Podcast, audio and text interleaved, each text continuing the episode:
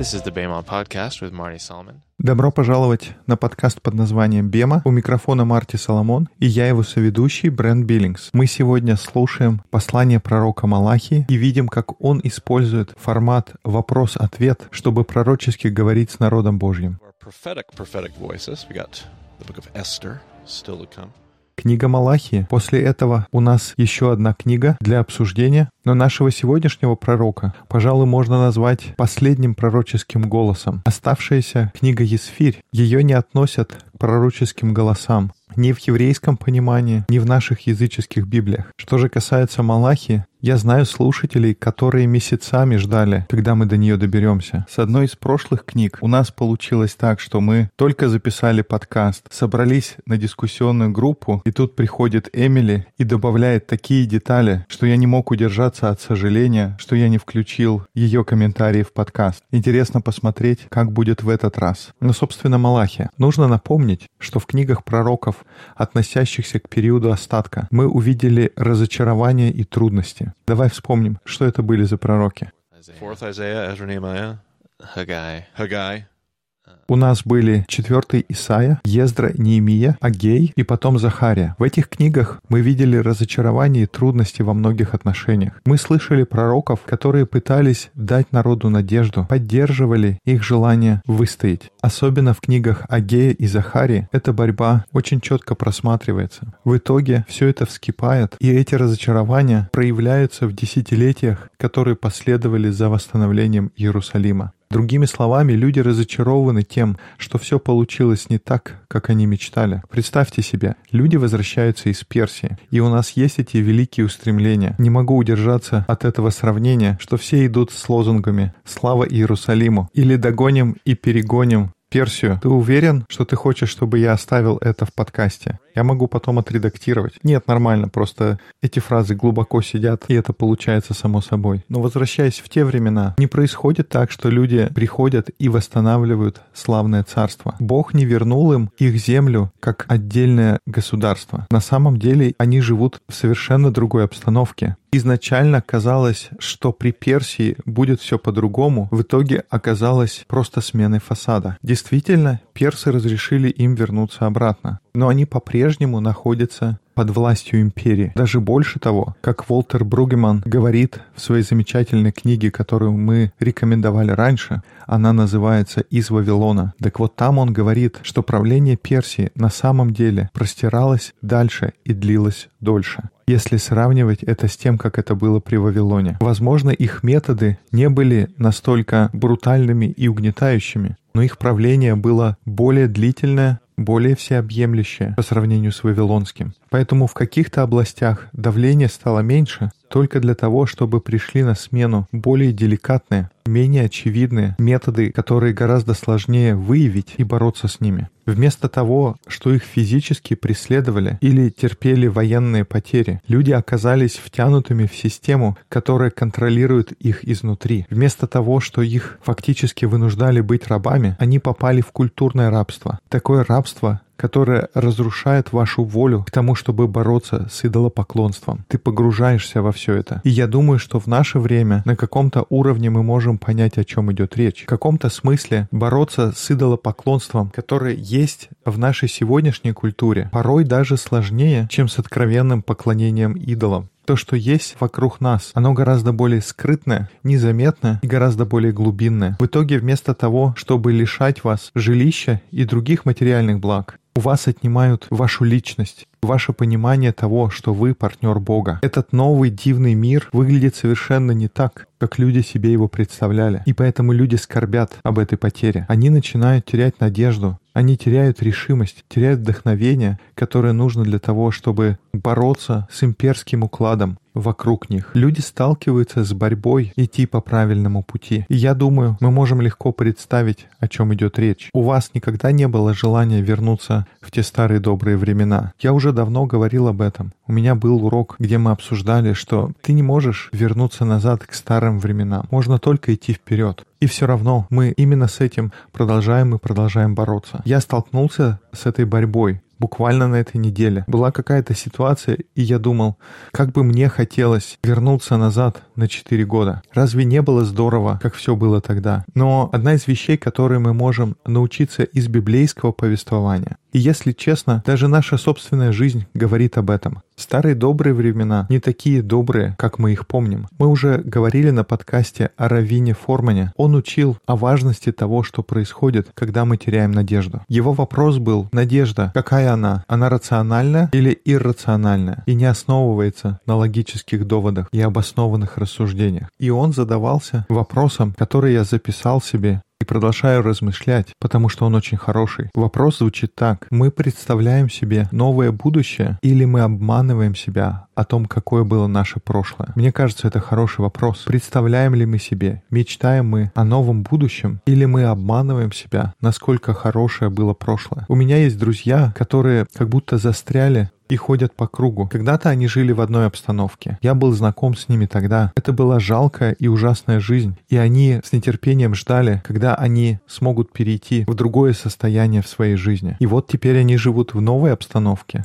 И эта обстановка другая. В ней есть свои вызовы. И тогда они вспоминают старое и говорят, эх, помнишь старое доброе время? И каждый раз, когда я с ними говорю, я говорю, слушай, я помню, но я помню, как ты был несчастен. Это было просто ужасное время. Ты ждал, не дождался, когда наступят новые дни, а теперь ты сидишь и расстраиваешься о том, как хорошо было тогда. Мы делаем это снова и снова. Сидим и тоскуем по вчерашнему дню. Но на самом деле вчерашний день не был такой прекрасный, как мы его помним. я понял для себя, что я часто лгал себе о прошлом, которого никогда не было. Я порой думаю, что старые добрые времена были намного лучше, чем они были на самом деле. И я заметил, что когда я начинаю верить в это, я начинаю жить гораздо хуже в настоящем. Я становлюсь намного более циничным. Я чаще чувствую себя измотанным и измученным. Я чувствую внутри гораздо больше злобы. Я вспоминаю свои старые наклонности и дурные привычки. Если честно, я также начинаю повторять грехи прошлого. Я как будто ограничиваю себя и становлюсь не хорошим человеком из моего прошлого, а я снова превращаюсь в того, кто боролся со всеми теми проблемами. Я полагаю, что именно это и происходит с народом Божьим, когда мы читаем пророчество Малахии. Может быть, каких-то нюансов я не замечаю, но мне кажется, это контекст пророчества здесь. Малахия приходит или кто-то его посылает. Кстати, имя Малахия, ты знаешь, что оно означает? Оно означает «мой посланник». Возможно, это даже не настоящее его имя, но может быть и был такой человек по имени Малахия. Но само имя просто означает «мой посланник». Так появляется для того, чтобы встряхнуть, чтобы помочь людям избавиться от их бесполезной ностальгии. Для того, чтобы сделать это, Малахия представляет картину диалога между Богом и его народом. Мы читаем, как один за другим идет вопрос и потом ответ. И именно это будет его образом. Кстати говоря, какие образы у нас были для других книг? Если вспомнить четвертый Исаия, его образ была надежда, про Ездру и Неемию мы говорили, что их образ — это пламенное руководство. Затем была книга Агея. Мы говорили, что его образ — это строй с восклицательным знаком. Я всегда на доске пишу и обязательно выделяю это восклицательным знаком. Затем книга Захарии. Там мы говорили об апокалиптической литературе, и тогда книгу Малахии мы ассоциируем с этой формой вопрос-ответ. Его пророчество представлено как диалог. Бог выдвигает обвинение, затем люди отвечают, что ты имеешь в виду, как такое вообще может быть? И Бог отвечает, я скажу вам, как такое возможно. И затем дальше Бог говорит, вот еще, что у меня есть против тебя. И Божьи люди такие, в смысле? Да не может быть это правдой. А Бог говорит, послушайте, вот что происходит, и вот почему это правда. Ты можешь прочесть отрывок из первой главы. «Сын чтит отца, и раб господина своего. Если я отец, то где почтение ко мне? И если я Господь, то где благоговение предо мною? Говорит Господь Саваоф. Вам, священники, бесславящее имя мое». То есть здесь очень просто и понятно. К отцу, по крайней мере, относятся с уважением его дети. И я ваш отец. Где мое уважение? Давай посмотрим, как они отвечают. Вы говорите, чем мы бесславим имя твое? Вы приносите на жертвенник мой нечистый хлеб и говорите, чем мы бесславим тебя? Тем, что говорите, трапеза Господня не стоит уважения. И когда приносите в жертву слепое, не худо ли это? Или когда приносите хромое и больное, не худо ли это? Поднеси это твоему князю. Будет ли он доволен тобою и благосклонно ли примет тебя? Говорит Господь Саваоф. Я думаю, важно помнить контекст здесь. Мы видим борьбу Божьего народа. Они застряли в мыслях о добрых старых временах. Они разочарованы тем, что не смогли построить то будущее, о котором мечтали. И теперь они дошли до того, что даже не приносят непорочные жертвы. Они скатились до вялого состояния, что «а, какая разница». Помните историю в Левите, когда Надав и Авиуд, они взяли и использовали чуждый огонь, а люди просто поступают так, как им удобнее. И Бог говорит, послушайте, где уважительное отношение? Если вы возьмете такие подарки и поднесете их вашему правителю, он бы их не принял. Зачем же мне тогда их принимать? Видно, как люди впадают в такое состояние, что а, мол, не все ли равно? Все равно все не так. Хорошо. Все равно получилось не то, к чему мы стремились. Так что какая разница, какие жертвы приносить? Мы видим эту апатию. И это какой контраст с другими периодами еврейской истории, где они были так сфокусированы, чтобы жертва была совершенная. И такой подход тогда вообще не укладывается в голове. Действительно, часто говорится о том, чтобы приносить совершенную жертву. И люди стремились, а здесь, а, слепое животное, никому дела нет. Я же жертву принес, чего вы еще от меня хотите? У тебя есть еще отрывок из второй главы. И вот еще что вы делаете. Вы заставляете обливать слезами жертвенник Господа с рыданием и воплем, так что Он уже не презирает боли на приношение и не принимает умилоствительной жертвы из рук ваших. Вы скажете за что? За то, что Господь был свидетелем между тобою и женой юности твоей.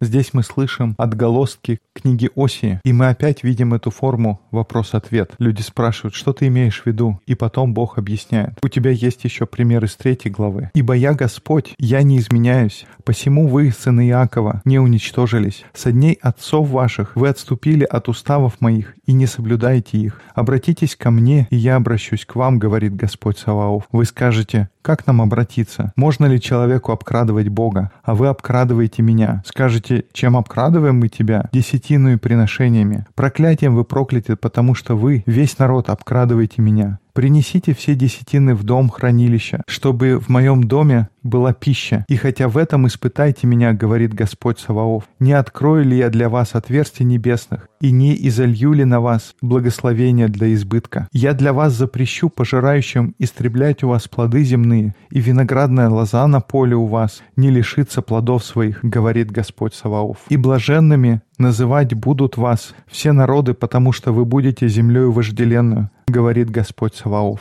Дерзостны предо мною слова ваши, говорит Господь. Вы скажете, что мы говорим против тебя? Вы говорите, тщетно служение Богу, и что пользы, что мы соблюдали постановление Его и ходили в печальной одежде перед лицем Господа Саваофа. И ныне мы считаем надменных счастливыми. Лучше устраивают себя делающие беззаконие, и хотя искушают Бога, но остаются целы. Мне кажется, мы привыкли использовать этот отрывок как такой шаблон, независимо от того, идет ли речь о пожертвованиях. Кто-то это использует для того, чтобы говорить о Евангелии процветания, но это такой как будто шаблон причины и следствия. И мы забываем контекст. Но важно помнить, что контекст Малахии здесь — это то, что народ Божий впадает в апатию. Как там говорится, что вы высокомерно высказывались против меня, а люди ему в ответ, что мы сказали против тебя? И Бог объясняет, ты говоришь, что следование за мной ничего не значит. Ты говоришь, что бесполезно служить Богу. Вот почему ты не приносишь мне свои десятины. Вот почему ты не приносишь мне подарки.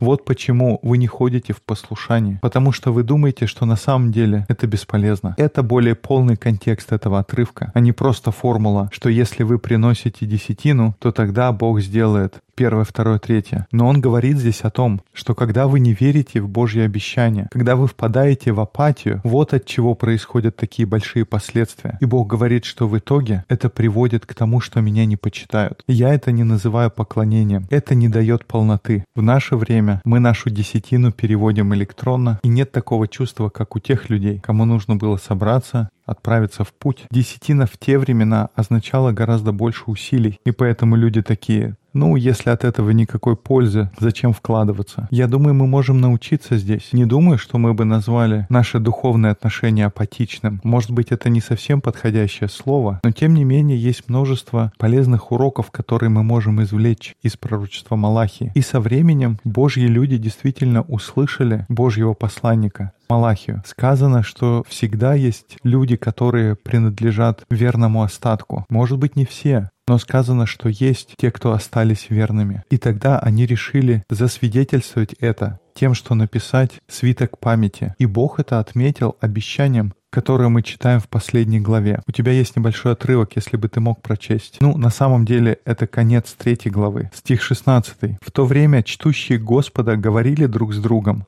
Господь внимал и слушал, и записывалась пред Ним памятная книга о тех, кто чтит Господа и размышляет о Его имени.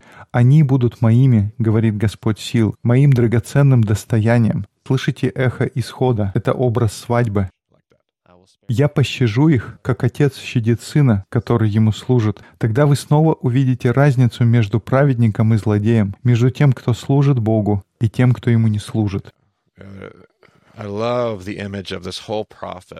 Мне нравится такой формат вопросов и ответов. Происходит диалог между Богом и его народом, и из этого получается пророчество. Это не один из тех безнадежных голосов, провозглашающих отчаяние. Мы слышим эти вопросы и ответы, но Божьи люди отказываются принимать их. Но здесь мы видим, как были люди, которые сказали, слушайте, все верно, и мы встанем, мы будем делать правильное, и мы запишем, как здесь сказано, памятную книгу. И Бог отвечает словами надежды. В тот день Бог снова нашел партнера. Иногда этот партнер — это просто 7 тысяч человек, кто не пригнули свои колени перед Ваалом, когда вся нация погрязла в идолопоклонстве. Иногда это всего 20 человек, которые могли бы спасти Содом и Гамору. В другой раз это всего горстка людей, которые продолжают служение, в то время как вся нация разочаровалась и теряет надежду. Они записывают свои имена в памятную книгу и хотят стать людьми обещания.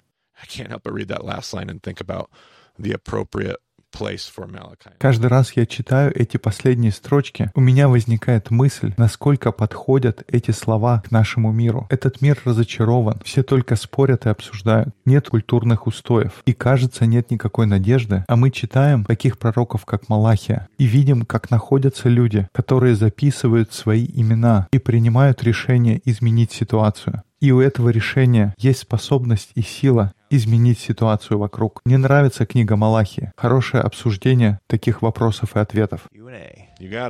This wouldn't necessarily be in the same sort of Q&A as in an accusation and a мы тоже открыты к вопросам и ответам. Может быть, не в таком стиле обвинений, но мы с радостью услышим ваше мнение.